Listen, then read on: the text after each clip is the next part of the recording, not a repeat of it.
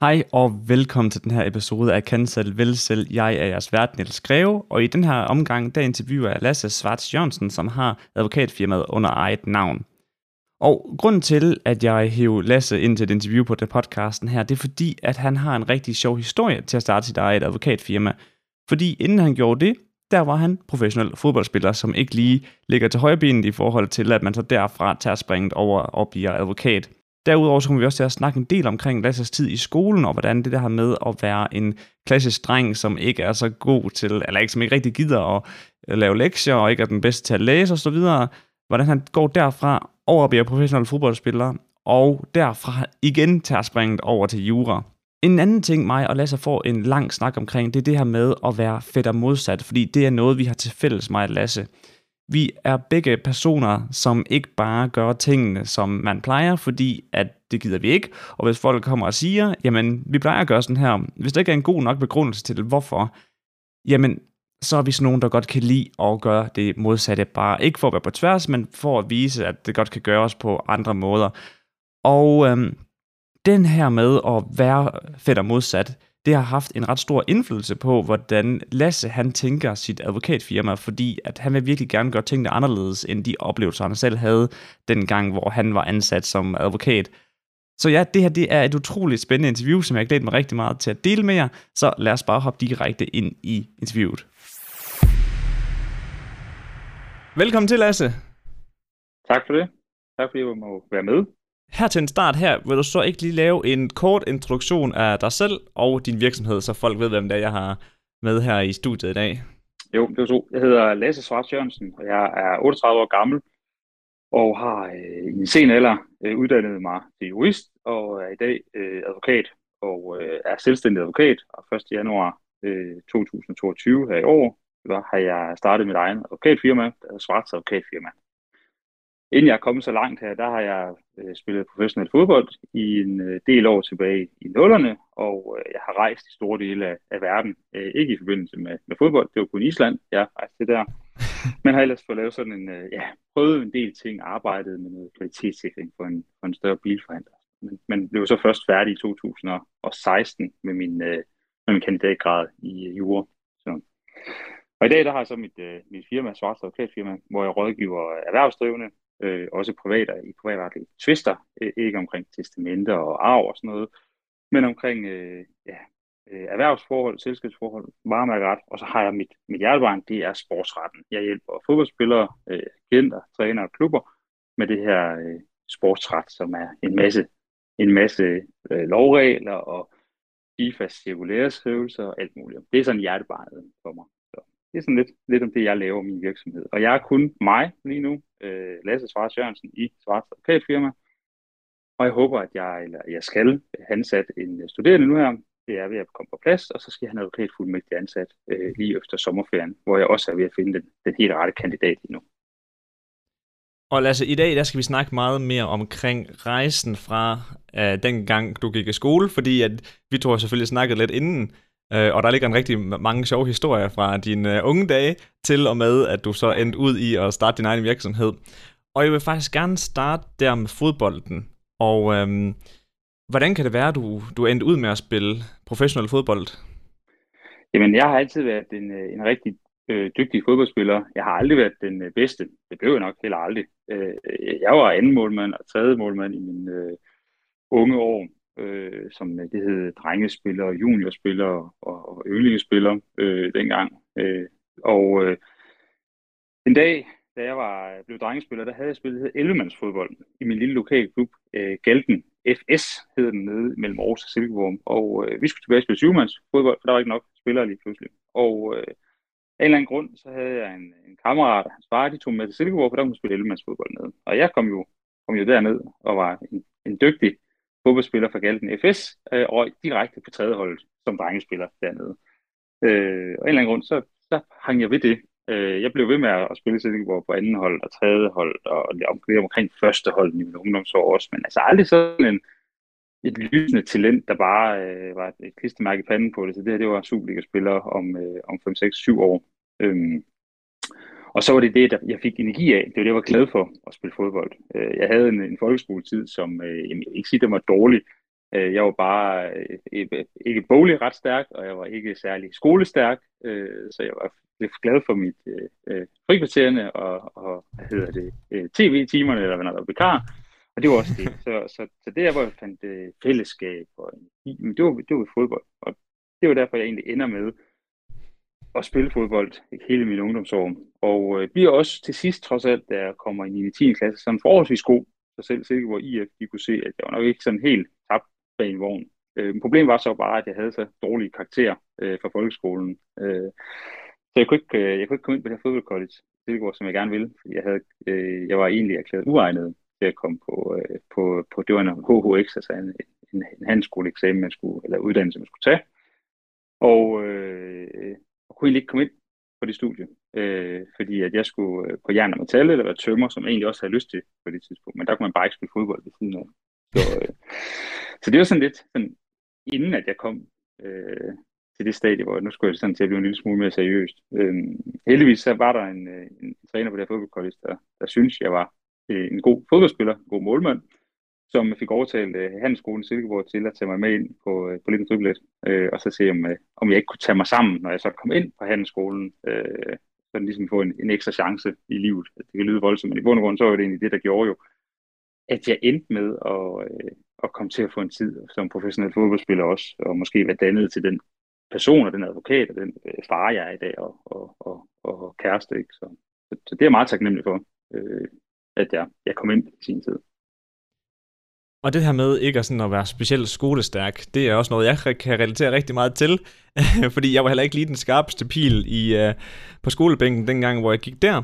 Men det jeg tænkte, dengang du fortalte mig det aller, aller første gang, det her med ikke at være skolestærk, hvordan harmonerede det med, at du tog den her femårige uddannelse på jurastudiet? Fordi det, det i hvert fald ud, udefra set, så virker det som en rigtig hård uddannelse, hvor man skal læse rigtig meget, skrive rigtig meget osv., hvordan øh, besluttede du dig fra, fra at gå fra fodbold og have det her med ikke at være så skolestærk i, uh, i bagagerummet, og så vælge, at nu går jeg simpelthen ind i jura? Jamen, jeg, jeg tror, så nu havde spillet jeg en, en små 10 år som professionel øh, fodboldspiller. Jeg tror alligevel, det dannede mig også, altså da man først kom igennem det nåleøje, og man begyndte at finde ud af, faktisk hvis man lå energi i noget, så kunne man blive dygtig til det. Hvis man trænede og øvede sig, så kunne man blive dygtig til det. Så jeg tror, det er sådan lidt en, en, en naturlig proces. Altså det, der var min store udfordring, det var jo, at jeg var sådan set ordblind, øh, og har jo ikke noget, man bliver helbredt fra, men, men, men lærer at, at, at bruge de værktøjer, den måde, man nu kan, og det systemer, man kan sætte op i sit hoved for, hvordan man kan, kan blive en ret god til både at læse og skrive øh, på, på sigt.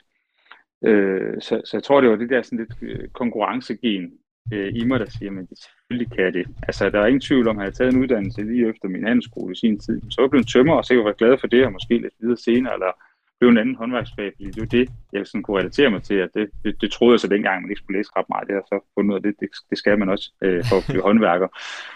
Øh, så det var lidt den her del, men nu har jeg færdig med at spille fodbold, og, og jeg var jo blevet dygtig til det ved at øve mig. Jeg var aldrig blevet verdens bedste eller den allerbedste, men jeg var blevet, blevet god og det tænker jeg, det, det kan jeg også. Altså det kan jeg også som øh, ved at læse øh, jura på fem år på universitetet. Øhm, og heldigvis så var min karakter jo blevet flotte henover øh, i handelsskoletid, fordi der havde jeg en, øh, det var jo selv samme træner, som hævde mig ind i sin tid. Han var ret konsekvent. Øh, første gang jeg ikke havde lavet en aflevering på handelsskolen, der mødte jeg op på træningsbanen, jeg troede, jeg skulle til at træne. Øh, det fandt jeg ud af, det var ikke sådan, det fungerede. Så blev man sendt over i klubhuset og fik at vide, så kunne man lige sidde og lave sine afleveringer derovre, og når de var lavet, så kunne man træne. Så pludselig havde jeg en gulderod ved det her lektie og det her, det her handelsskole, eller, som, som gjorde, at jeg fik nogle ret hederlige karakterer, der også gjorde, at jeg kunne komme ind på, på jurastudiet øh, senere. Men, men det var det her med, selvfølgelig kan jeg det. Altså jeg har altid troet på mig selv. Jeg har aldrig tvivlet på, at jeg kunne gøre noget, eller gennemføre noget. Øh, og så kommer man på det her jurastudie lidt ældre end de andre, der kommer ind, fordi jeg har spillet fodbold de her små, øh, små 10 år øh, i, i helt unge ungdomsår, og de første dele af min, øh, mit voksenliv også som jo gjorde, at jeg måske var mere moden. Og så samtidig med, at jeg havde det her ordblindhed, det gjorde jo, at jeg var jo ekstremt god til at memorere. Jeg har brugt nogle andre værktøjer, end at skulle læse for at finde ud af, af ting, der altså gennem hele mit liv, ikke? så jeg kunne memorere, jeg kunne huske ting, jeg kunne huske lovreglerne, jeg kunne øh, ah, fotografere det der på, på tavlen, der blev skrevet, jeg kunne lære det, huske det og finde det frem igen. Øh, og det tror jeg, det gjorde, at min studietid blev, blev forholdsvis nem Øh, ikke at sige, at det var, ikke skulle læses så ikke at arbejdes for det også der, men jeg følte det egentlig aldrig som et, øh, som et stor pres, selv ved det, jeg har været på studiet. Altså, det var mere det med, at jeg synes, at jurastudiet er bygget op sådan en lille smule selvforhøjet. Altså, det er gjort lidt finere, end det er i virkeligheden, fordi det er et, et form for håndværk. Altså, du skal lære en metode, du skal lære at bruge den, og så skal du bruge den på forskellige fag, fagområder. Øhm, og det, man bund og gør særligt de sidste to år på sit jurastudie, det er bare at tage øh, den samme metode øh, på forskellige øh, fagområder, og, og, og det behøves man egentlig ikke. Altså man kunne lave en rigtig fin jurauddannelse på tre år også, øh, hvor jeg tror, vi vil ikke få nogen dårlige advokater ud af det, eller jurister i sidste ende. Men altså, det, det skal jo være en, en universitets femårig uddannelse, og så er det sådan, man gør. Så må man trække øh, læringsprocessen lidt ud, i stedet for at lave den det stejler over tre år. Øh, det kendetegner nok branchen meget godt, at man gerne vil, vil en lille smule op på en pedestal. Så. din, din originale idé om at skulle være tømmer, var det din egen idé, eller var det noget, der blev plantet i hovedet på dig? Og, og grund til at spørge, det er fordi, at dengang, hvor jeg gik i 9. klasse, hvor at jeg måske heller ikke var den skarpeste, som jeg også nævnte, at øh, havde lidt vanskeligheder ved at læse og ved at stave osv., hvor at vejlederen, altså den der skolevejleder, eller hvad nu de hedder, begyndte sådan at, at plante en idé i hovedet på mig, om at jeg nok egentlig bare burde tage, tage en tømmeruddannelse eller lignende, øhm, hvor der ikke var så meget læse, læsestof. Men det var faktisk en af de store motiv- motivatorer for mig dengang til, at nah, hun mener ikke, jeg kan det, men så kan jeg godt. Og så besluttede ja, jeg mig for ja. du ved, at læse videre på, på min HTX dengang, som så har gjort, at jeg er her, hvor jeg er i dag. Ja. Jeg, jeg kunne egentlig godt lide tanken om øh, et, et håndværksfag, altså et fysisk håndværksfag, fordi med at bygge noget, kunne se noget, altså den proces med at gå i gang med at lave en tagkonstruktion, og du ender med at have en tagkonstruktion. Øh, det er måske noget af det, jeg egentlig kan savne en lille smule i mit arbejde i dag, hvor det bliver en lille smule mere pakket ind i noget papir og ord og tekst og andet, hvor det ikke bliver så konkret det produkt, som jeg laver. Øh, men der er ingen tvivl om, at altså, skolevejlederen, øh, det fungerede jo super godt på, på sådan en klassisk folkeskole øh, der tilbage i 90'erne, øh, start 0'erne, fordi man skal jo allerede dengang have en handlingsplan for, hvad man skulle blive, når man blev voksen. Og øh, jeg husker lige tydeligt, vi var jo alle drengene skrev jo professionelle fodboldspiller øh, som nummer et, og så var det brandmand, bankdirektør, og så dernedad, som man nu kunne finde på. Og så kommer man sådan hen i 5. klasse, så var det halvdelen, der skulle være professionelle fodboldspillere. Der havde man fundet ud af, at der var nogen, der, der var så håbløse, at de selv havde indset det. Det lykkedes trods alt nok ikke for dem, lige meget hvor meget de trænede af det. Og der var sådan lidt øffen over, ah, det var så okay, det fik man lov 5. klasse at skrive der. Øh, så skrev jeg det stadigvæk, kan jeg huske, i 9. klasse, professionel fodboldspiller øverst, og så det var nok bankdirektør stadigvæk, og så øh, alt muligt andet, som jeg nu finder på brandmand eller politibil, eller politimand og sådan noget. Men, men der kan jeg bare huske, at jeg fik øh, af vejlederen ligesom sagt, at øh, det kan man ikke vælge, for det er ikke et rigtigt arbejde. Øh, og det er sådan lidt den motivator. Altså, skolevejlederen sendte mig på øh, jern og metal på teknisk skole, som altså i alle praktikker. Jeg var på, øh, på øh, det gamle Energimik og Novestas, øh, på fabrikken ude i, øh, på, i produktionen, og altså, jeg var ikke tvivl om, det var den vej, de så mig, altså netop når der var noget, der ikke var, var, var, var boligt. Øhm, men, men det ramte mig sådan lidt mere den der med, at jeg fik at vide det der med, at det ikke var et rigtigt arbejde at blive fodboldspiller. Jeg tror lidt, det har været sådan en motivator gennem også altså i de sure tider måske, inden at man fik sin første kontrakt, og inden man ligesom kom, kom igennem det nåleøje, som det jo trods alt er, at øh, de fleste klasser, jamen der er det, ja, forhåbentlig heldigvis spillet flere og flere piger, der også drømmer om at blive fodboldspillere, men altså dengang, der var det drenge, der spillede fodbold, ikke? Og, og, og piger spille håndbold eller andet øh, sportsgren, der er blevet mere til det måske dengang. Øhm, men der er ingen tvivl om, det var det, der det var også med til at gøre, at jeg ligesom det er en ekstra skalle for at overbevise. Altså, det kan jeg fandme godt. Selvfølgelig kan du blive fodboldspiller, og selvfølgelig det er det rigtige arbejde. Og det betød jo også, da jeg så fik min første kontrakt, at jeg var måske, der var jo i start 20'eren, altså var også lidt frisk i mig, og så sende en mail til min, min gamle vejleder eller skolelærer der, altså, og, og jeg fik formuleret noget med, at nu havde jeg jo så fået øh, blive fodboldspiller, og det er et rigtigt arbejde. Jeg håber fremover, at hun vil, vil huske, at hvis der var andre, der drømte om det, så, så, så kunne det blive meget godt arbejde. Så tror jeg, jeg sluttede af med noget, jeg måske på trygt senere hen, og så alligevel ikke. At noget med, at trods alt troede jeg også, at lønningerne var noget højere end i skolelærerfaget. Øh, bare for sådan at sige, at der, der var mere i det jo. Altså det er ikke kun øh, en for rigtig form for arbejde, der var også noget, noget gevinst i det. Så, men, men det er hele, hele der igennem med, at der ikke er nogen, der tror på hende. Jeg tror egentlig, det der gjorde, at jeg også endte med at blive fodboldspiller for den karakter, jeg har i dag, det var, at jeg aldrig var den bedste jeg var aldrig den bedste igennem min ungdomsår. Jeg var ikke den bedste i skolen, jeg var ikke den bedste på fodboldbanen, jeg var ikke den, men, men jeg kæmpede hele tiden for det. Øh, og det tror jeg, det er sådan lidt givet man her opvisning, også i dag med mit, min, min firma her, som jeg har i dag med Svarts Advokatfirma, men det er, kan godt være, ikke den bedste det hele, men så har jeg nogle punkter, hvor jeg ved, at jeg er en af de bedste. Så sportsret, jeg er en af de bedste. Øh, køber selv og fast ejendom, men jeg er i dag også øh, rigtig, rigtig dygtig til den del af det, underviser på universitetet, trods alt. Ikke? Øh, så, så det der med, at man, øh, man ligesom sætter nogle, nogle angreb ind og siger, at det er det her, jeg vil blive pissegod til, og så forfølger det. Det har jeg været, det har jeg været vant til hele vejen igennem, øh, gennem mit liv. Ikke? Altså, dengang, hvor vi snakkede omkring jurastudiet, der nævnte du det her med, at den branche er glad for at putte ting op på en pedestal. Og det får mig lidt til at tænke på sådan, hvordan var din tid som ansat? Altså der i starten, hvor du går fra jurastudiet, og så går ud i et, et job som advokat.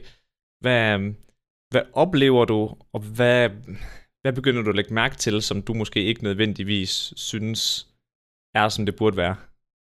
Jeg kommer jo fra at være et, et fag, hvor man har blevet bedømt meget. Altså, det gjorde det som fodboldspiller. Øh, det, det har jeg egentlig altid godt kunne leve, øh, være glad for at være i. Og jeg har altid godt kunne, øh, kunne lide at være i opposition. Øh, nogen vil kalde mig Rasmus modsat, men det med at udfordre ting, hvordan noget er. Øh, det har også altid lagt meget dybt i mig. Det her med, øh, at for eksempel plejer, oh, det er et træls udtryk, ikke? plejer at gøre. Øh, det med at, øh, at sige, at øh, erfaring altid er godt. Nej, altså vi ved ikke, om det er dårlig erfaring, man har erhvervet sig, eller om det er god erfaring, man har erhvervet sig. Så det med at kunne prøve at gøre noget på nogle andre måder, og, og skubbe til det nogle lidt andre tanker omkring, hvordan man gør ting, hvordan man skal være, hvordan man kan forholde sig. Jamen bare sådan noget med, hvad for noget tøj, man kan tillade sig at tage på på et advokatkontor. Jamen det er noget, der sådan har altid været lidt dybt i mig, det her med at, at udfordre øh, det eksisterende. Og det kunne jeg jo godt mærke, når du kommer ind på et advokatkontor, øh, som jo er noget konservativ branche. Det tror jeg, det er ikke nogen hemmelighed. Og øh, jamen, men så får man jo den her udfordring med, at du kommer i den her kasse lige pludselig. Særligt som ansat. Altså, der er jo nogen, der bestemmer, hvordan det skal være, og du har nogle rammer, hvordan du kan tillade dig at, at befærde dig inden for de her øh, rammer. Øh, og det var hårdt i perioder. Øh, og der skal jeg så sige til det, at jeg var faktisk rigtig glad for min arbejdsplads. Altså, jeg var glad for mine kollegaer. Øh, jeg var glad for, øh, for det firma, jeg var i. Det var et godt sted at lære. Det var nogle dygtige, øh, dygtige kollegaer, jeg havde. Det var dygtige advokater, det var dygtige sekretærer, hvor jeg virkelig følte, at jeg kunne rent vidensmæssigt erhverve mig øh, rigtig, rigtig meget. Men jeg savnede også det her med, hvorfor skal vi gøre sådan her? Hvorfor er det ikke okay at tage en t-shirt, en, øh, blæser på en helt almindelig dag, uden du skal i retten eller store vigtige møder? Hvorfor skal vi have øh, skjort og være røvsyge at sidde på eller se på? Øhm, hvorfor skal vi skrive øh, vores, øh, vores tekst så røvkedeligt, at, at den almindelige, altså der er ikke nogen, der næsten kan forstå, hvad det er, vi skriver, fordi øh, vi øh, formulerer os på sådan en måde, at vi tænker, at det er næsten vigtigt, at vores likstal det bliver banket så højt op som muligt, end det er at sige, at man kan alle forstå det, vi skriver. Øh, sådan nogle ting øh, havde jeg jo lyst til at ryste posen hele tiden. Altså, hvorfor, øh, hvorfor skal man lede et advokatkontor, som man gør? Øh, det er sådan lidt en af mine, mine anker, det er på altså, ved, ved, ved branchen. Øh, det er, jeg har sådan fornemmelsen af, at, at, øh, at, at advokatbranchen er ledet af dygtige advokater, men måske ikke altid af dygtige ledere. Øh, det bliver lidt mere at øh, styre sin virksomhed, end at lede sin virksomhed. Øh, det bliver meget det her med, når der kommer nogle nye advokatfuldmægtige ind, jamen så skal der rettes i meget i det, der bliver skrevet. Ikke fordi, at det indholdsmæssigt er forkert, men fordi det ikke subjektivt er, som ens overordnet synes, det skal skrives. Mm. Det vil sige, at vi får produceret nogle, øh, nogle medarbejdere, som er små kloner og kopier af ens øh, chef og overordnet. Det er, jo ikke, det er jo ikke dårligt kvalitetsmæssigt på produktet, men det er jo ikke at udnytte den enkeltes kompetencer, fordi det er måske en anden form for kreativitet, en anden tilgang til opgaven, som kunne ramme nogle, øh, nogle nye kunder, nogle nye klienter, nogle tiltrække nogle medarbejdere, som, øh, som gerne vil have det på en anden måde. Og det synes jeg generelt, at man er rigtig dårlig til advokatbranchen. Altså der bliver det en strømligning af, øh, sågar så er der jo øh, helt tykke håndbøger på nogle af de store, helt store advokatkontorer, hvordan, altså det er beklædning, det er din mailopsætning, det er hvordan du skriver ting, det er hvordan du ud til, og det er jo fordi, man vil, vil altså, rette alting ind til, at det skal være lignende, altså helt ens. Øh, på samme måde, når man, når man gør det, det kan være fint, og tanken kan være god, og, og, og, og, og, og, og have et, en form for formål, men man fjerner bare den enkelte persons kompetencer fuldstændig og tage dem ned, og så prøver man at bygge nogle nye, som man passer ind i en kasse. Og der tror jeg, at branchen virkelig går glip af rigtig mange ressourcer, rigtig stærke ressourcer. Øhm, nogle, nogle tanker, jeg selv har gjort mig, når jeg skal til at ansætte, det er jo, jamen vil jeg hellere have en virkelig dygtig advokatfuldmægtig i 20 timer om ugen, eller vil jeg have en semi-god i 40? Jamen, det er jo sådan nogle tanker, ikke? Altså, det er jo ikke sikkert, at lige at, man, altså, at, at den allerbedste til det, jeg gerne vil have øh, en medarbejder til at lave, vil arbejde før. Det kan være, at personen har brug for at have fri om onsdagen, fordi der er nogle andre ting, der skal laves.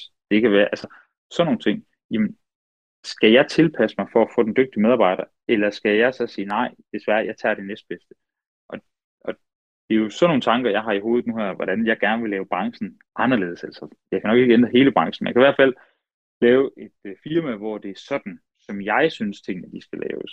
Øh, og hvor jeg kan få lov til at måske, og forhåbentlig få nogle medarbejdere, når de bliver ansat hos mig, at de ikke sidder med lidt den samme følelse af, at man er puttet ned i en kasse, men at de får lov til at forme deres stilling, forme deres arbejde meget mere, og så outputtet forhåbentlig bliver det bedre for mig ikke, i, i sidste ende. Så.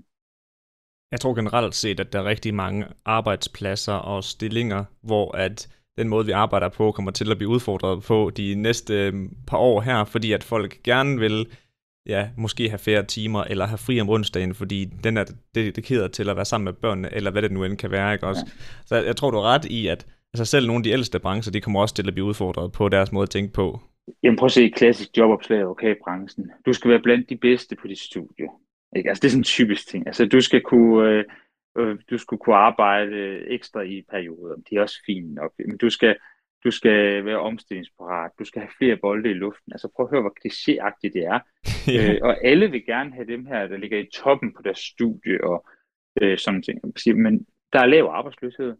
Hvem er det så, der har de sidste 90? Jeg har ser ikke noget advokatkontor reklamere med. Ja, vi har så de blandt, blandt øh, 60 og 70 dygtigste øh, på studiet, der de ud. Altså, det er jo sådan hele den tanken, selvfølgelig er der nogen, der kan, altså den næstbedste kan blive den bedste, den dårligste kan blive specialist på et særligt område, ikke? Altså, mm. det er sådan hele den tanke der, men uh, det er jo måske det, hvor jeg sådan bare synes, at at, at, at advokatbranchen den mangler noget ærlighed i sin kommunikation, ikke? Altså på en eller anden måde noget realitetssans på, hvordan og hvad det er, men øh, man gør og søger, og hvordan man man, man, man bygger en virksomhed, ikke? Altså, så, øh, så, så det er jo sådan noget, der er inspiration til, hvordan jeg vil gøre det i dag også, altså hvordan jeg prøver at lave en virksomhed, både hvordan jeg selv arbejder i den, men også hvordan øh, mine medarbejdere, de, de skal komme til at gøre det. Men det der, det der med jobopslag og sådan noget, det kan også være noget grumt noget, når, når folk de, de søger, ah, du skal være ung og frisk, men have 20 års erfaring.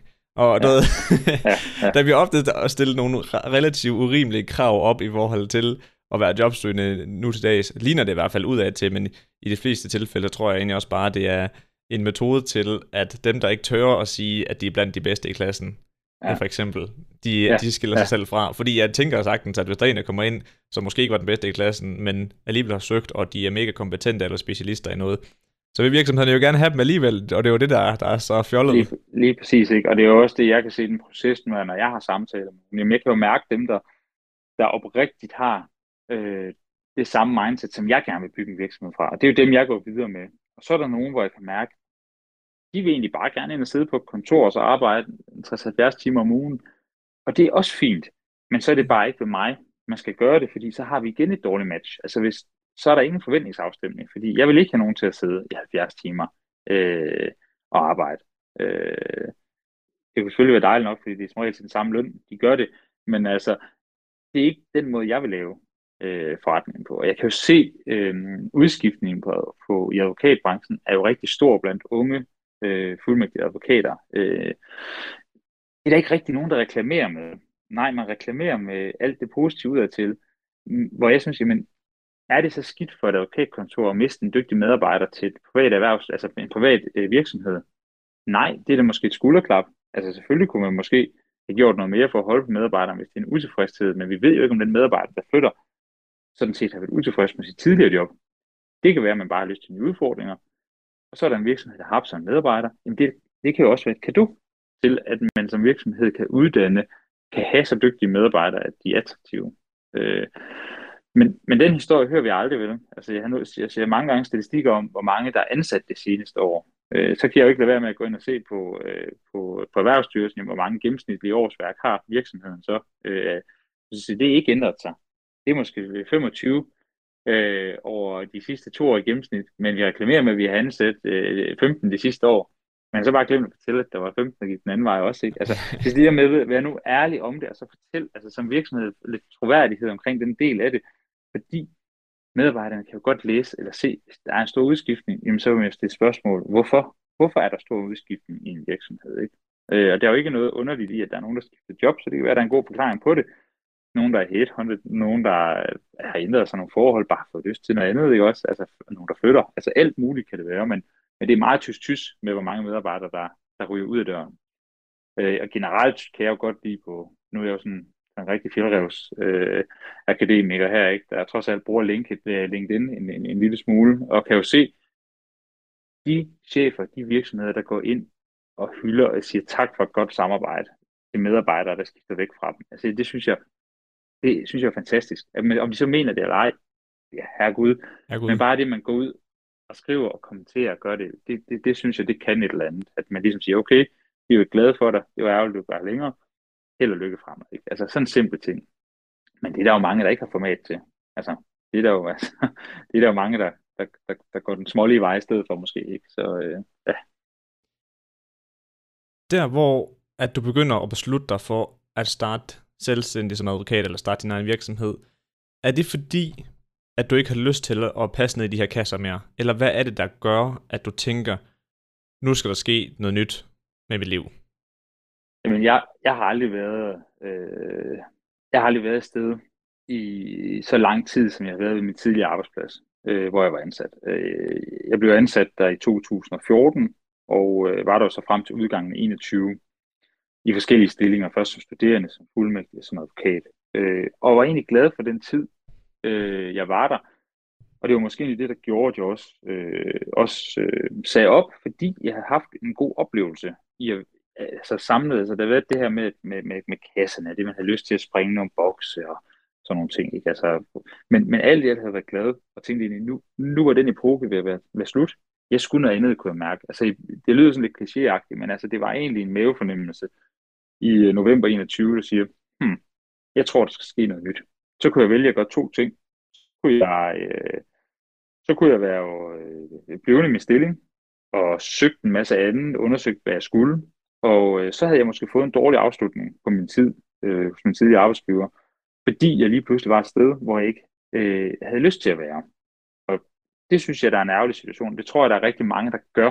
Altså bliver for længe sted, øh, når der er nogen, når man jeg talte så sent med, med, med en her for forleden, ikke, som, som siger, at hun havde søgt to andre stillinger, hun havde været til samtale, men hun var ikke, havde ikke lige fået det, fordi hun manglede lige øh, noget erfaring sagde de i den der sidste samtale. Altså, det kan man så undre sig over, for det kan du se allerede, når du sender din ansøgning ind, og de ser, hvad du har erfaring. Ikke? Så det, hvorfor skal man trække sig helt frem til, til den sidste samtale? Det er sådan en helt anden diskussion. Øh, jeg kalder ja. det dårlig, dårlig ledelse og dårlig stil for virksomhederne. Altså, man ikke melder det ud med det samme. Eller bange for at tage en plu- altså, sige til ja. ansigtet, at du er sådan, det bliver ikke dig. Ja, lige præcis. Og så smider man den bare lige på erfaring. Nå, ja, ja, ja, ja, ud. Ja, ja, lige præcis. Og, det, og, og, og, og, jeg siger til hende på, at du, og så siger hun bagefter, jamen jeg er også glad nok for, hvor jeg er. Jamen, uh-huh. Du har jo sendt din ansøgning. Du har jo søgt noget andet. Måske ikke fordi du er utilfreds eller andet, men fordi du gerne vil noget nyt i dit liv og dit arbejdsliv. Gør det. Bliv ved med at sige, nu er du i gang. Du kommer til at fortryde det. Ikke? Altså, og det er jo lidt det, jeg ikke vil ud i. Altså, jeg vil ikke være et sted bare for at være et sted. Så kommer vi over det her plejer. Det er også hyggeligt med ind. Det er også dejligt. Man kender arbejdsopgaverne, man kender det hele. Og julefrokosten, den kører sådan og sådan, og det er et godt udvalg at lave den, og det er i hvert fald til hyggeligt i december og sådan nogle ting. Altså, så bliver det sådan noget for alt muligt andet, end egentlig for ens arbejdsliv og arbejdsglæde, man er der. Så, så jeg valgte at, øh, der slut november, at opsige min stilling fra, øh, fra nytår, øh, fra udgangen af 21, øh, uden at ane, hvad jeg skulle. Øh, og jeg måtte jo skrive rundt og fortælle mine kollegaer, at altså, det er bare en mavefornemmelse. Det er bare en fornemmelse, at der skal ske noget nyt. Jeg ved ikke hvad.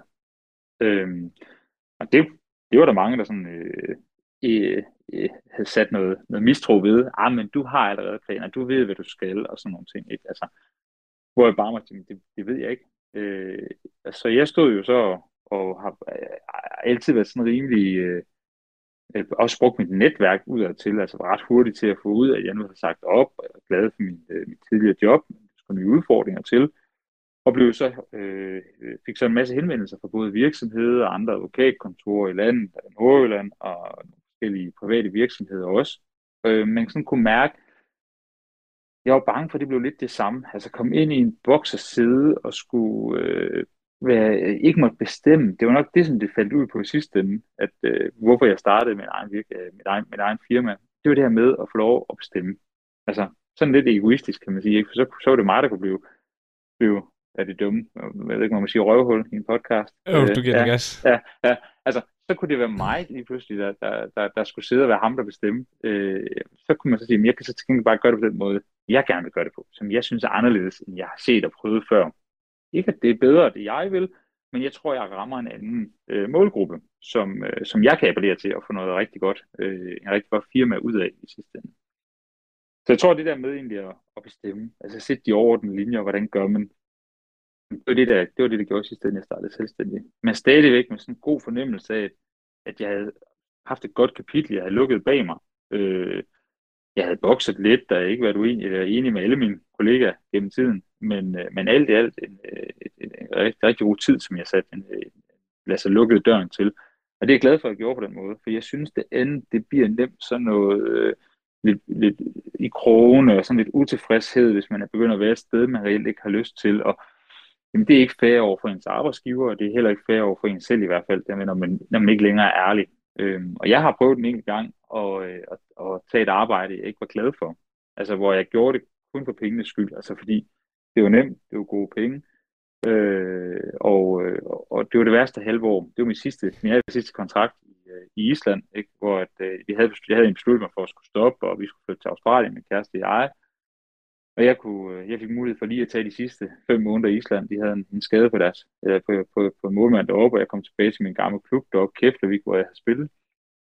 Og sad bare deroppe i Island, og syntes, det var røvsygt det hele. Og bare bandede det hele langt væk.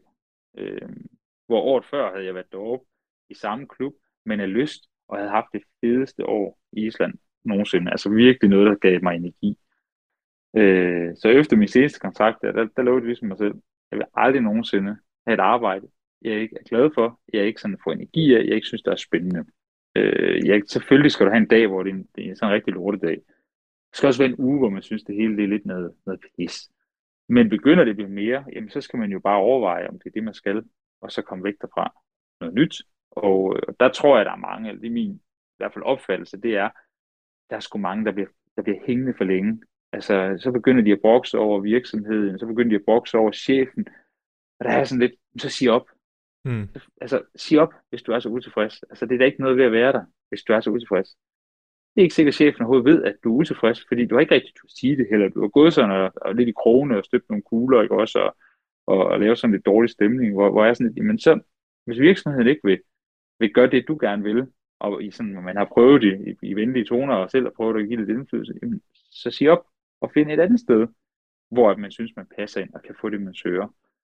Øh, og det er, det er jo den eneste måde, vi kan ændre den her arbejdskultur, fordi der er et, altså, der er et, et, et plads, hvis du har virksomheder, hvor, at, hvor at chefen, mellemlederen, også ejer virksomheden.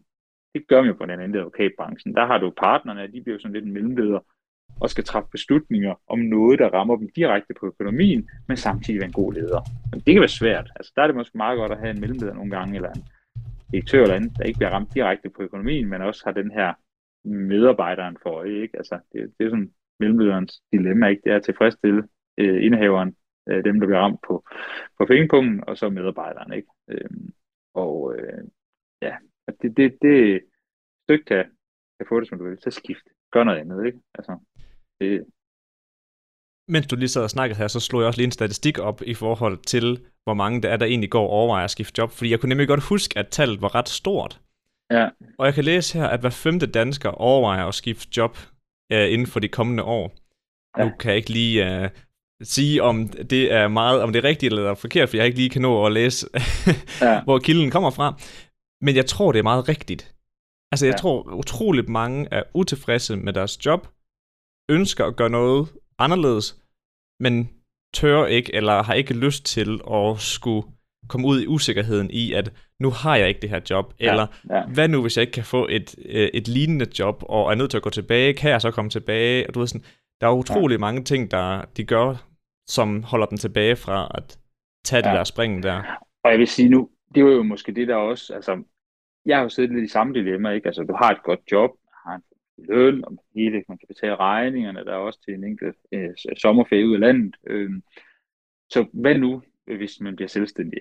Kan, kan man betale regningerne? Og, og der er jeg jo så måske været så heldig at kunne have en lille opsparing med fra min, øh, min tid som fodboldspiller, men også det, at øh, efter jeg sagde op i november og meldte det ud øh, sådan offentligt, jamen så blev jeg jo nærmest øh, bombarderet af tilbud, eller i hvert fald invitationer til en samtale og andet, ikke også, som jeg måske lidt sagde, okay, hvis det går galt det her, hvis jeg nu får vores svart advokatfirma fuldstændig op, og ikke tjene øh, øh, økonomi eller penge nok til ligesom at kunne gøre det til en, til en god forretning, så kan jeg nok godt få et andet arbejde igen. Hvis jeg mm. bare lader være med at smække døren, og lader være med ligesom at gøre det på en dårlig måde.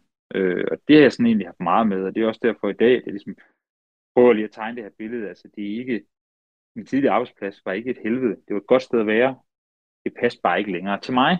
Altså det med, at man ligesom øh, ikke smækker dørene og er meget mere, øh, ja, altså på tværs for, for at skabe nogle relationer. Det kan jeg jo godt se nu, når jeg er selvstændig. Nu bestemmer jeg selv, hvad jeg kommenterer. Det har jeg altid gjort. Jeg har aldrig været påbud, altså hvad man må skrive og gøre på de sociale medier.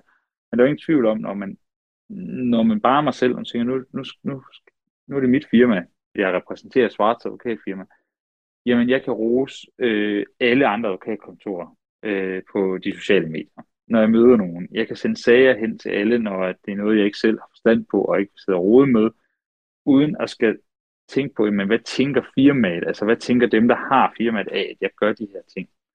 Og jeg kan jo mærke, at altså, det er sådan lidt den der med, øh, den korteste vej til at smile, til et andet menneske at smil, og at du får det dobbelte igen, og altså, altså, sådan nogle ting. Og det er bare sådan. Altså jeg kan jo se, mm den måde, jeg kan agere på nu, har jo virkelig boostet mit netværk, altså hvad jeg har kunne flytte rundt af, af opgaver og sager.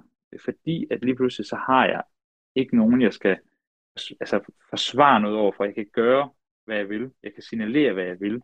Og øh, det med at være hjælpsom, åben, rosende, også over for konkurrenterne, også over for ham, jeg næste uge skal stå for i, i, en, øh, i, en, i en retssag, ikke også? Jamen, det giver bare noget. At man ikke skal sidde og putte med det. Altså, øh, og jeg kan jo sådan se, selv når jeg har lavet mange altså, opslag på LinkedIn, eller, jamen, så er der mange bagefter, der kommenterer og roser mig, øh, når jeg møder dem. Men de har ikke lige vil skrive det, kan jeg godt mærke. For de, har sådan, mm, de er jo også et sted, så må man godt det. Øh, og, og øh, man må godt rose en, en kontors, øh, en konkurrent og sådan noget ting. Ikke? Altså, hvor jeg så egentlig er meget overrasket. Nu synes jeg, jeg har nogle rigtig flotte øh, tal på, hvad jeg når ud til, når jeg laver nogle opslag noget, men, men jeg kan se, at jeg når jo egentlig ud og har større integration, end jeg kan se, fordi der er mange, der måske ikke øh, tør at, at være offentlige omkring det. Så, så øh, ja. Du har jo oplevet en masse som ansat og nu har du så din egen virksomhed. Og jeg sidder sådan og tænker på, du ved sådan, hvis du skulle vælge én ting, du har lært eller oplevet som ansat, som du aldrig vil have kommer til at ske i din virksomhed, hvad er det? Åh, oh, jamen altså, én ting. Grådighed og smålighed. Nu valgte jeg allerede to, så jeg kunne ikke engang vælge en. Jamen, de ligger op så tæt op ad hinanden, det er okay. Det er, øh, det er virkelig ting, jeg afskyer. Altså, jeg tror, altså grådigheden, øh, det er jo tanken om, at man ikke kan sige nej. Altså det er jo det her med, altså en grådig mand er den nemmeste at forføre, ikke? Altså, der hvor man, hvor man kommer ud i noget, som man måske ikke selv har lyst til, eller det man gerne vil, men fordi man er grådig, man lader sig, jeg kalder det bare lokke, ikke? Altså lede af den del af det. Og det er ikke det samme som at, at, at skabe en god forretning og tjene øh, penge og komme ud med det. Men det, det er det, når du ikke kan sige nej lige pludselig. Når du ikke tør at sige nej, altså ikke kan sige nej. Øh, jeg, jeg er ved sådan at kaste op, når man hører over selvstændige, ikke også? Altså, hvor det er desværre stadigvæk sådan i mange tilfælde, så er det jo øh, så er det øh, hustruen, kæresten, øh, altså kvinden, der er nødt til at gå ned i tid øh, på sit øh, arbejde, fordi at manden har så travlt med sin virksomhed. Øh, altså bare sådan en prioritering, det er sådan helt klassisk en. Og nej, det er ikke fordi manden har travlt, det er fordi manden er grådig. Det er fordi manden ikke vil sige nej eller prioritere øh, familien frem for at tjene de ekstra skillinger. Det er ikke en skid med, at det ikke kan have en god forretning, uden at gøre det, som gør, at konen er nødt til at gå ned på deltid. Men jeg ser det igen og igen og igen. Og for mig at se, så er det det allerstørste problem, vi har med vores ligestilling. Det er, at, at inde i de fleste familier, der laver man en konstellation, uagtet at mand og kvinde kan være på samme niveau øh, karrieremæssigt, jamen på et tidspunkt, så er det kvinden, der trækker sig lidt, øh, for at man kan bruge ekstra tid på det. Og det er grådighed øh, eller prioritering øh, ud over øh, familie eller andet. Det vil jeg ikke ud i. Og så er det det med smålighed. Altså det der med, når man skal gå op i hver eneste øre, en, han medarbejder, der, altså, der beder om noget beskeden, men man kan ikke få det, fordi så kan man ikke få fradrag for det i virksomheden, eller et eller andet. Altså sådan nogle ting der, per tusind kroner, altså hvor jeg sådan, for helvede, altså, er det virkelig, er det virkelig, hvis man satte dem op på en glæde medarbejder, øh, at man vil til at sige nej til sådan nogle ting? Yes. Og så kan man sige, uha, så kommer alle andre medarbejdere også. Jamen, så siger man, okay, så er det 2.000 gange 20, ikke? Altså, bum, så er det 40.000. Altså, hvis det gør, at den store forskel, jamen, hvorfor så ikke gøre det? Altså, det der, det, det, det bliver jeg sådan lidt træt af, og så får man jo lidt som medarbejder, jeg er bange for en fornemmelse af, at øh, vi skal arbejde hårdere, arbejde hårdere, hårdere, hårdere, for at, at, at ejeren kan tjene mere og mere og mere. Altså, så bliver det sådan, ikke? Altså, så bliver det jo sådan lidt ud af til, man vil man kommer til at opfatte det. Så grådighed og smålighed, det, øh, det gør jeg alt, hvad jeg kan for ikke at, at få den sygdom i hvert fald. Øh, så. Jeg synes faktisk, det er lidt spændende det der med dig og din kæreste, og at dine behov, eller hvad man siger, eller dine beslutninger ikke skal gå ud over hende. Øh, og det synes jeg nemlig også ret interessant, fordi at den fordeling, vi har herhjemme ved os, det er også meget i den samme boldgade med, at vi faktisk et eller andet sted har besluttet, at vi hver især er ansvarlige over for vores eget liv, så du ved sådan, mine beslutninger må ikke have nogen indflydelse på min kærestes, og hendes beslutninger har ikke nogen indflydelse på mig. Så hvis jeg har lyst til at uh, arbejde mere, lad os bare tage det som eksempel, hvilket jeg ikke har lyst til, men lad os bare tage det som udgangspunkt, ikke? Jamen så er det, at jeg vælger at arbejde mere, det skal ikke påvirke hende i, at hun er nødt til at gå ned i tid, for eksempel, eller ja. at andre lignende ting kunne, kunne ske. Og jeg synes faktisk, det er lidt interessant at høre, I nu også har lidt den samme hvad siger man, tilgang til det. Ja. Altså vi er meget, altså vi har aldrig, altså, nu min kæreste og jeg har været sammen i 15 år, øh, og har blandet alting sammen fra dag 1 af stort set. Øh, økonomi, det hele, altså alt stort set fra dag 1. Så kører I en stor pulje. Øh, og der har aldrig været noget med, hvis du køber det, så skal jeg købe det. Hvis du gør dit, så gør jeg dat. Øh, jeg betalte sidst sådan her. Øh, og det er lige meget, hvor i livet vi har været. Altså det har været da jeg tjente væsentligt mere end min kæreste. Hun gik på, ja, hun var så ung på gymnasiet, da vi mødte hinanden. Øh, det var, da hun havde fik fuldtidsarbejde, og jeg stadigvæk læste øh, jura. Jamen, vi har altid kørt det hele i en stor, uden at det har været sådan noget millimetermåls noget med, hvem har brugt pengene til hvad. Og det er lidt ud fra sådan en, en tanke om, vi har valgt at være sammen. Vi har fået børn sammen, jeg har en på, på 8 og en på 3. Men i sidste ende, når vi ligger i kraven, så går det sgu nok lige op det hele. Og det gode er, hvis det ikke gør det, så er det jo pisse lige meget til den tid. Og sådan er det også med, med det med at tage beslutninger og gøre. Så min kæreste hun startede op øh, med et øh, PR-bureau tilbage i 2020 selv, øh, når det hedder Sand PR, og startede det, og øh, har det i dag stadigvæk som, øh, som halvtid, så hun har en fuldtidsstilling for det her øh, bureau her ved siden af, hvor hun hjælper nogle virksomheder med at, med at kommunikere udad til. Og øh, det var ikke noget, vi diskuterede, om hun skulle gøre, eller måtte gøre, eller andet. Altså, det var noget, hun valgte at gøre, og så finder vi ud af det. Øh, og, og jeg tror virkelig, man kan flytte meget rundt på at være fleksibel. Altså, vi har heller aldrig faste dage. Hvem putter om mandagen, hvem putter om tirsdagen, altså, og hvem skal hente dit og dat. Altså, vi får det til at passe ind Altså hele tiden, altså få, jeg skal til møde her, fint, så tager jeg den her. Altså, men det er hele tiden lige vigtigt. Hun skal til København, fint, så er det mig, der, der, der, der afleverer og henter den dag. Men det, i stedet for at komme noget i båse, og det gør jo også, at vi jo egentlig har et lige forhold, både karrieremæssigt, men også familiemæssigt. Altså, jeg plejer jo, jeg går nok mere lukket kreds, og jeg er så stolt af, at det er mig, der vasker tøj herhjemme. øh, og øh, jeg får så altid at vide med kæresten, det er ikke fordi, at, at, øh, at jeg skal, det er fordi, hun ikke kan gøre det ordentligt. Øh, så, så hun vil ikke gøre det, fordi jeg kommer alligevel retter bagefter. Så det er der ting, det, det er jo ikke kun med tøjvask, det er jo med alting med, at man ligesom, altså vi er to ligeværdige personer, der har en fælles opgave, det er at få en familie til at fungere, og den løser vi, som det passer. Det er ikke, jeg skal ikke, altså jeg vil heller ikke have, at, øh, at, at jeg ikke så mine børn, og jeg ikke puttede mine børn så meget.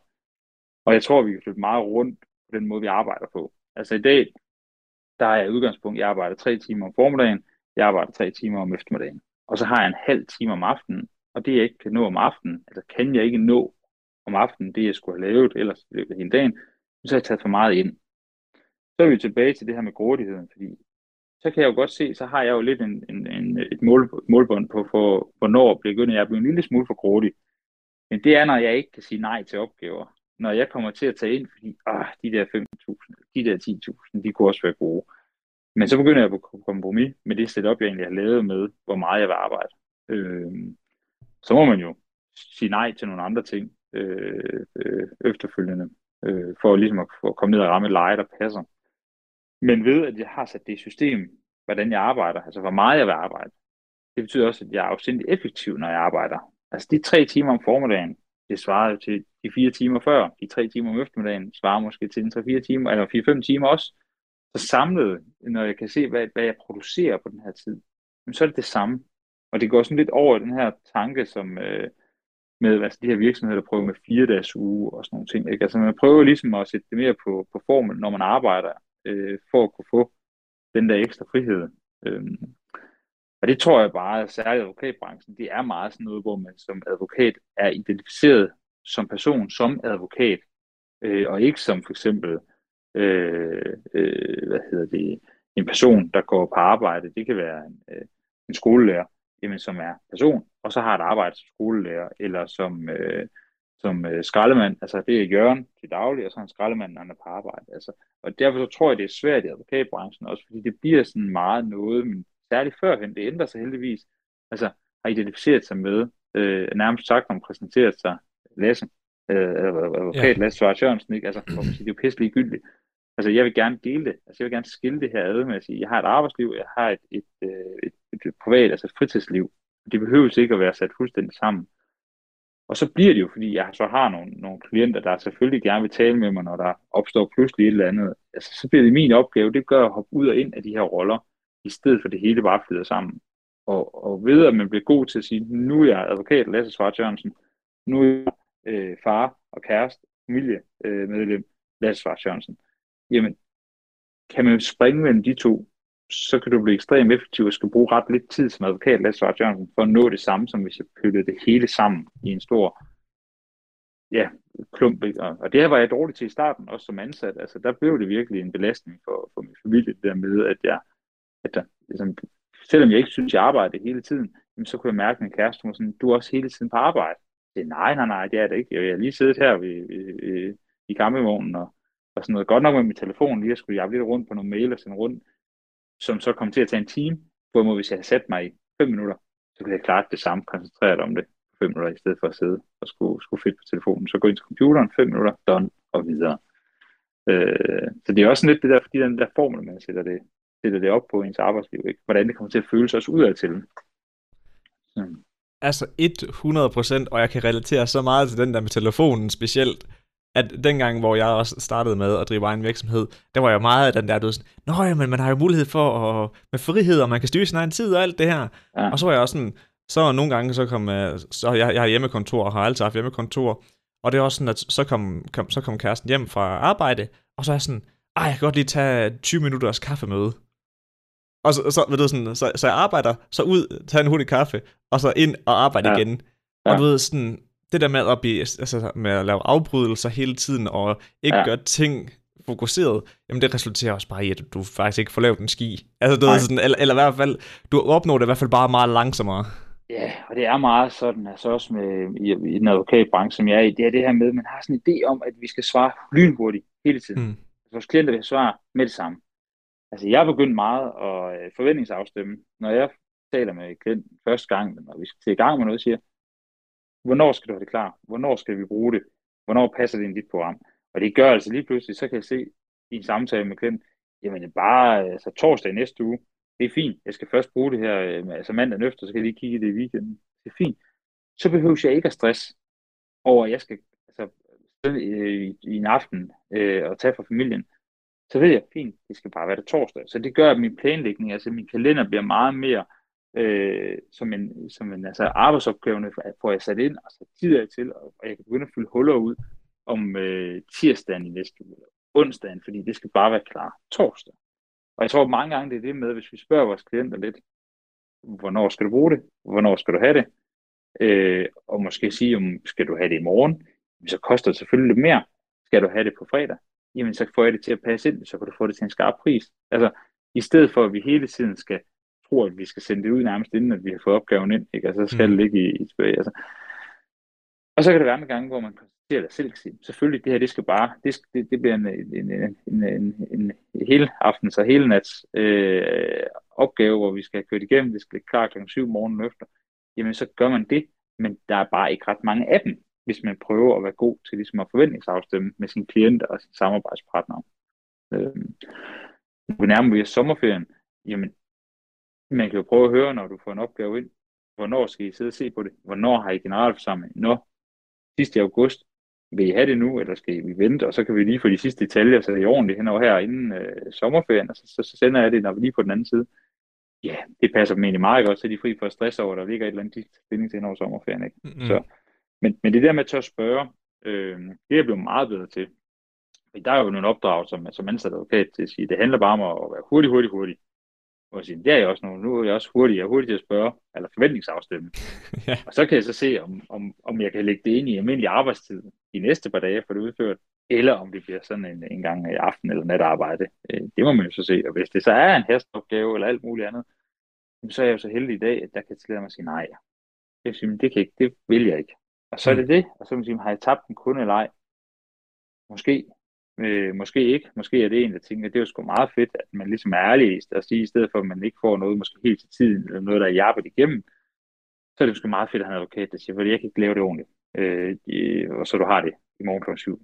Øh, sådan det. Altså, det er det samme som at være ærlig, når der kommer kunder eller klienter, der, der spørger, kan du hjælpe med det her? Øh, så plejer jeg at sige nu. Øh, førhen der sendte jeg det så til en kollega, der var dygtig til det, øh, en tidligere arbejdsgiver. Nu har jeg ikke så mange af sine opgaver videre til. Så siger de, det, kan ikke, det har jeg ikke forstand på. Det vil jeg ikke lave. Øh, så, så er der mange, der spørger, så mister du en kunde, når du ikke sådan selv kan sidde og lave det hele.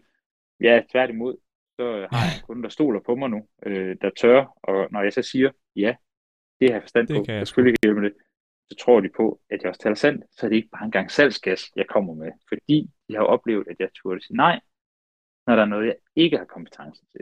Så på den måde kan det jo virke, altså har det jo to sider, ikke? Altså, selvfølgelig ærgerligt ikke at kunne kunne få opgaven ind. På den anden måde, så har jeg blåstemplet mit egen ja og min egen altså kompetence, når jeg så siger, ja, det har kompetence til. Så, så jeg ser det mere som en rigtig stærk markedsføring i bund og grund over for mine kunder, og turde sige nej til, til opgaver. Altså 100% også fordi man virker bare så meget mere autentisk, i stedet for det der med, at man er bare, man er bare yes man. Det er bare, ja det kan jeg, ja det kan jeg, jeg kan sgu det hele du. Men at man er sådan er, ærlig omkring, at okay, det er faktisk ikke lige min kompetence, eller hvis nu det var noget, man beslutter sig for, at det vil man gerne hjælpe med, men så sige, det er ikke noget, jeg nødvendigvis har gjort så meget i før, så det vil ja. kræve, at jeg skulle tilegne mig noget viden, eller hvad det nu end kunne være. Ja, det er mange, der spørger mig om det, at sige, men hvem kan du anbefale? Og så sender jeg jo hen, hvor jeg så se, her der mener, at der er et advokatkontor, der har nogle kompetencer, ikke også, der, der passer det. Og så har man jo gjort givet en god service alligevel, og sendt nogen i en retning. Og så må de jo så selv øh, med, med, med det nye kontor afstemme og se, om det er sådan noget, der passer dem. Ikke? Men altså på den måde kan man jo egentlig både komme ud og bruge sit netværk og aktivere det, og du kan være autentisk i den måde, man ligesom øh, kommunikerer sine egne kompetencer. Altså, øh, der findes en hel del mindre advokatkontorer med tre, fire øh, ansatte, som kalder sig nærmest full service. Jeg tænker, det må slet med være noget. Den jerngade, jeg der i, øh, ind i, ikke? fordi Altså, jeg har lige en lille håndfuld fagområder, ikke, som jeg synes, jeg er skarp i, og så er der noget, jeg overhovedet ikke ved. Altså, den største del, det ved jeg overhovedet ikke noget om. Øh, men øh, men øh, der er nogen, der, der tænker, og det, og det er jo ikke troværdigt. Altså, der er jo ikke nogen, der læser det, og så siger jo, det er jo imponerende, at de er fuld service. De kan alt. Øh, privatretligt, erhvervsretligt. Øh, lige fra udbud til, til, til, til fast ejendom og immaterielle rettigheder og alt muligt andet. Ikke? For det, det er dejligt at have sådan et kontor. Ikke? Altså, det er jo ikke nogen, der tror på. Så, øh, så. Lasse, jeg har et sidste spørgsmål til dig her. Og det er fordi, at tilbage i starten og i løbet af interviewet, der har vi snakket meget om det her med at være på tværs i gåseøjen, eller være Rasmus modsat. Og det er nemlig sagt uh, super positivt, fordi at jeg ser også mig selv som værende en, der ofte er på tværs og stiller spørgsmålstegn ved, hvorfor, hvorfor gør vi tingene sådan her, eller hvorfor kan vi ikke gøre dem sådan her? Altså, virkelig prøve at, at grave ind til essensen for at få svaret på, jamen, kan det sagtens gøre anderledes, eller behøves det at være, som det er, eller som vi plejer at gøre? Og jeg føler, at det har haft en mega positiv indflydelse på mit liv, at have den tilgang til livet. Og derfor der tænker jeg lige at spørge dig her til sidst, hvor stor en indflydelse føler du, at det har haft på dit liv at være Rasmus modsat? Jamen, det har haft, det har haft meget stor indflydelse, og det har også trænet mig. Fordi når du er Rasmus modsat, så skal du kunne forsvare et hvert argument. Et argument, men måske også ja, egentlig oprigtigt havde, men, men nu har været nødt til at påtage sig, fordi at man har skulle argumentere øh, for, øh, for den, den, den, øh, det, den øh, stilling, man nu har taget, altså det man nu, standpunkt, man har, man har taget. Og det er jo sådan lidt helt i tråd med min min øh, advokatgærning i dag. Ikke? Altså, det er jo at tage forskellige sager. Øh, jeg tror på dem selvfølgelig. Det kommer jeg til over tid. Sager, jeg tager ind og kæmper for.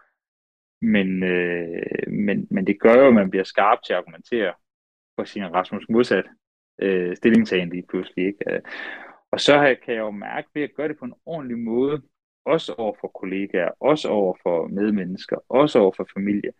Hvis man gør det på en god måde, så kan det socialt virke rigtig godt. Altså hvis man ikke bare bliver den på den trælse måde, men man glemt i øjet nogle gange, øh, bruge de værktøjer, man nu har altså til, jeg er meget ekstrovert, øh, og kan godt lide at tale med folk, få energi at tale med folk. Men hvis man at, at gøre det på en god måde, så kan det faktisk gøre, at man bliver, bliver anset som en rigtig en god fyr, altså som en, en, social, eller en, man, man godt har det godt sammen med. Det kan man altså komme langt ved at gå mod strømmen nogle gange, fordi jeg tror også, der er mange andre omkring en, som sidder med de samme tanker, som ikke lige får det sagt og gjort. Og så bliver det lidt, ligesom vi talte om tidligere det her med, så bliver det sådan noget mere sådan noget støben kugler i hjørnerne, ikke også? Altså, der, der ikke, det kommer ikke helt ud, hvad man reelt synes og sådan nogle ting. Der kan jeg mærke det ved sådan at tage et lidt skarpt standpunkt nogle gange, gå lidt imod strømmen, ikke? Det gør der sådan en af andre, der måske lige begynder at, at, at tage fingrene i vejret også og sige, at ja, men det er ikke helt forkert, måske sådan og sådan, og, altså, så, så de har jo givet en eller anden form for, for, øh, for DNA, en karakter, man også har påtaget sig det her med at skulle, øh, skulle tage kampen. Ikke? Altså, jeg har været ansat i IKEA, som, øh, som øh, har solgt køkkener derude i min studietid også. Og jeg var ikke i tvivl om, at alle mine kollegaer, de så mig lidt som ham, der kæmpede mod det, den, den store skude, ikke også, altså IKEA, ikke? hvor det mange ting er bare sådan ting, sådan plejer vi at gøre, øh, uden at rigtig at tænke, hvorfor? Altså, hvorfor er det vigtigt, at vi ikke ser på den samme, hvorfor skal vi ikke se på den samlede økonomi herude, i stedet for at se på hver enkelt afdelings lille pengekasse, og så, så, så skal man købe og sælge varer mellem hinanden og sådan noget. Altså, lad nu være, det giver ikke mening. Øh, og det, så, så, så der kommer sådan lidt en forventning for ens omgangskreds, at man også er den, der tør tage kampen, ikke? Altså den, der tør stille sig op, den, der tør råbe højt nogle gange, ikke? Altså, øh, så, og gør man det på en god måde, og, øh, og, og gør man det, hvis man er så utilfreds med det, man står i, at man så øh, selv vælger at sige, fint, så finder jeg noget andet, jamen, så synes jeg ikke, der er noget for gjort i det. Hvis man bliver i noget og kæmper imod og imod og imod og imod og skaber dårlig stemning, så er det en dårlig måde at gøre det på. Øh, så, så, så, så giver det ikke noget. Så bliver man bare, på jysk træls, ikke? Altså, så, så selvfølgelig har det, har det givet mig en, en karakter. Det har også gjort det, hvis, hvis, hvis du siger, det kan du ikke, jamen, så går jeg lige ud og øver mig i øh, fire dage for at vise, det kan jeg godt øh, med et eller andet, ikke? Altså, så, øh, så, så det er jo både en, det er en god ting for mig, øh, men jeg har også oplevet nogen, synes jeg, og det kan være, at der er nogen, der synes, det er mig også, det bliver sådan lidt en belastning, at der er nogen, der bare altid skal prøve at skubbe til barn, eller skubbe til, til, til muren, eller den kasse, man nu er i. Så. Men den tager jeg gerne på mig også. Altså. et quote, jeg tit øh, binder det op på, det er et uh, quote, der kommer fra bogen The 4-Hour Work Week af Tim Ferriss, som er, at everything popular is wrong. Ja. Og jeg, jeg synes, det er et ret godt quote, fordi at i de fleste tilfælde, så alt det, der er normen, eller normalen, eller det, vi altid gør og plejer at gøre, det er, hvad siger man, det er tanker og overbevisninger, vi har påtaget os selv som samfund og accepterer, at sådan er tingene. Ja.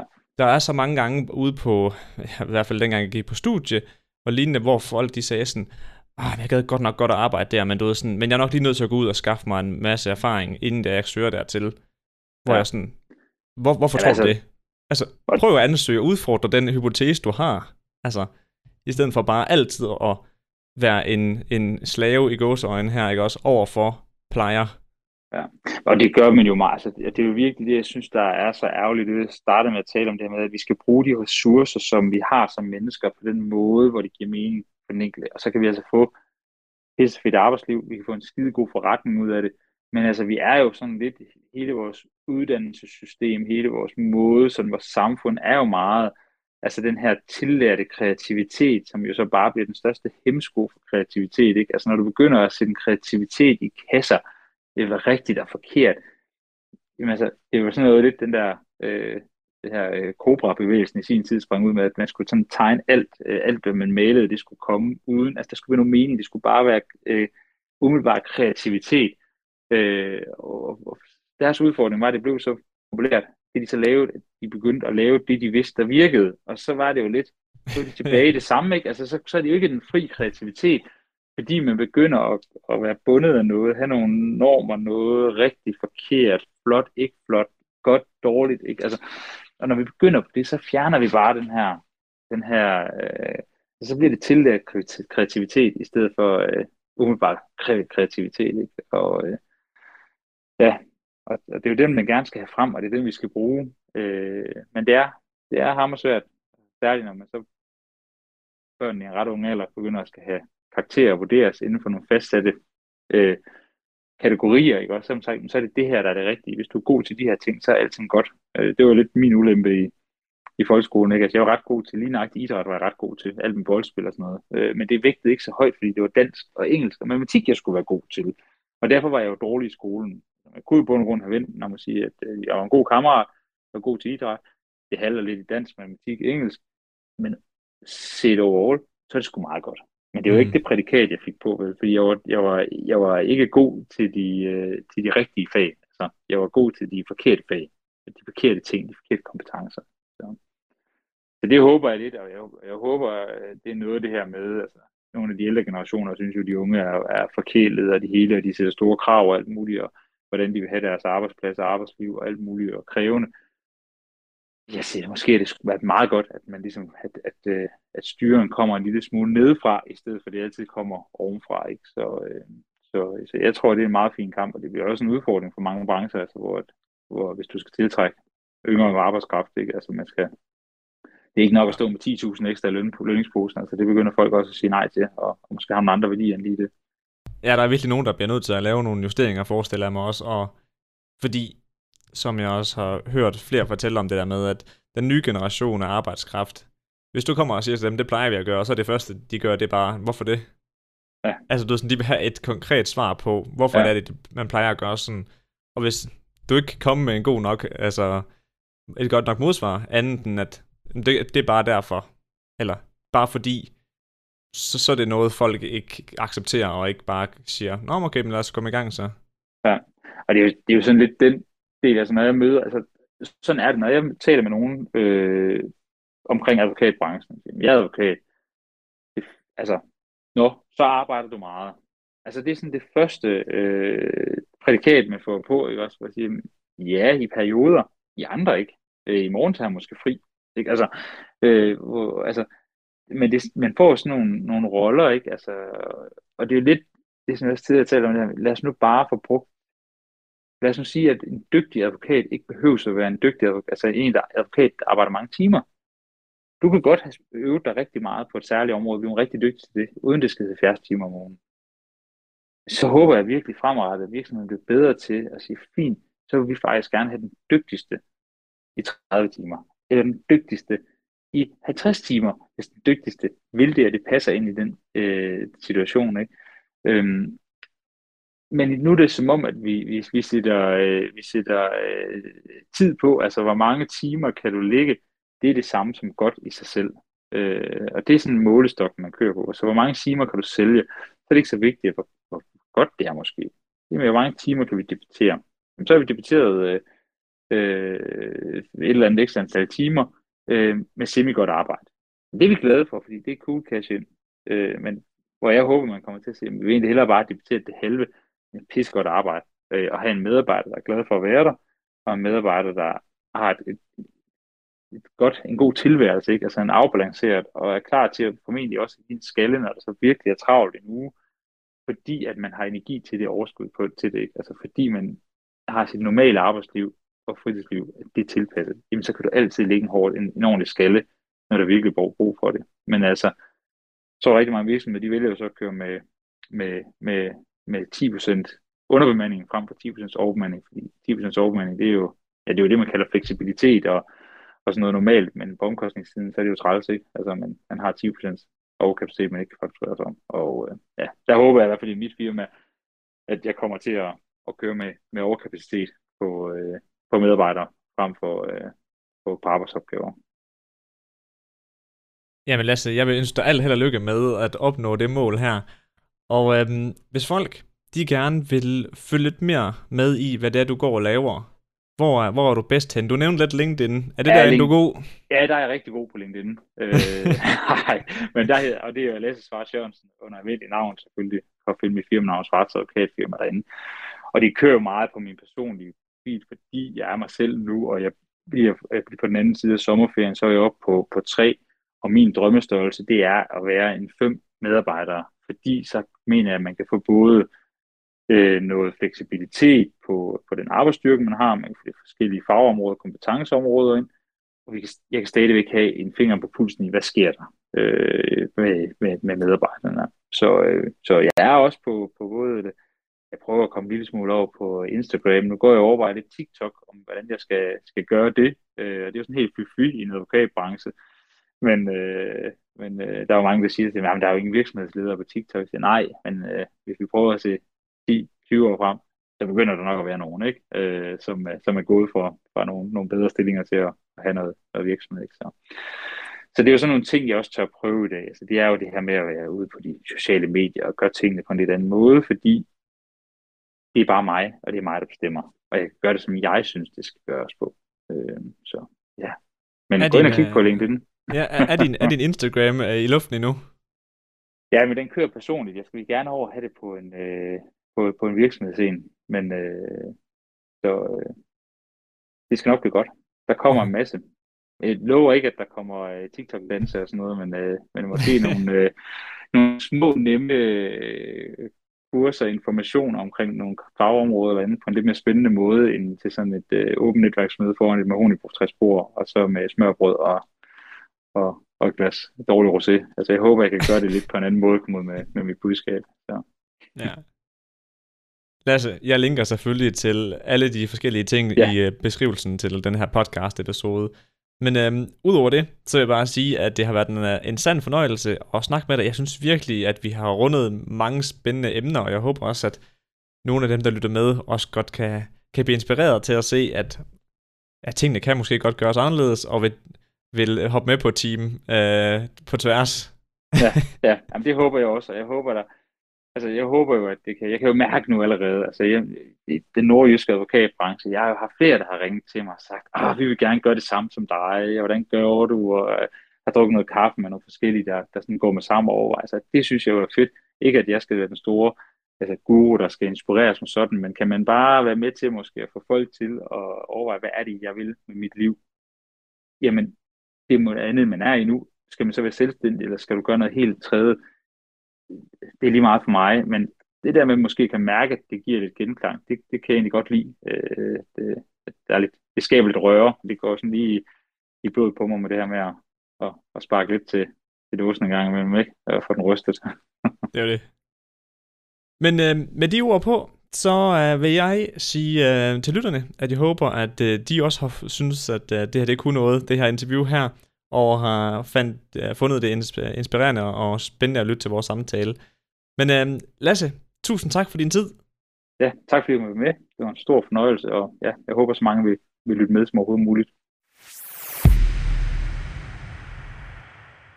Halløjsa, Niels her. Det bliver det for den her episode her, og jeg håber, du har fået en masse værdi ud af at lytte til den her podcast episode her. Men inden jeg slipper dig, så vil jeg gerne lige uh, spørge dig om noget, og det er, om du ikke vil connect med mig på LinkedIn. Fordi jeg er i gang med at udvide mit netværk ind på LinkedIn, øh, fordi jeg synes, at LinkedIn er et rigtig spændende medie, men jeg har lidt svært ved at finde de rigtige folk at connect med. Så hvis du synes, markedsføring, det at være selvstændig, lifehacking eller noget helt tredje, som relaterer til nogle af de emner, jeg snakker om i den her podcast her, jamen så vil jeg meget gerne connect med dig på LinkedIn. Og du går bare ind på LinkedIn, skriver Niels Greve Sørensen, så kommer der et smilende billede frem af mig, så connecter du bare, og så bare i den her lille bemærkelse der, man kan tilføje, så bare skriv, du lytter til podcasten, og så skal jeg selvfølgelig nok acceptere dig. Det vil jeg sætte stor pris på. Men det bliver det for den her episode her. Tak fordi du lyttede med. Vi ses.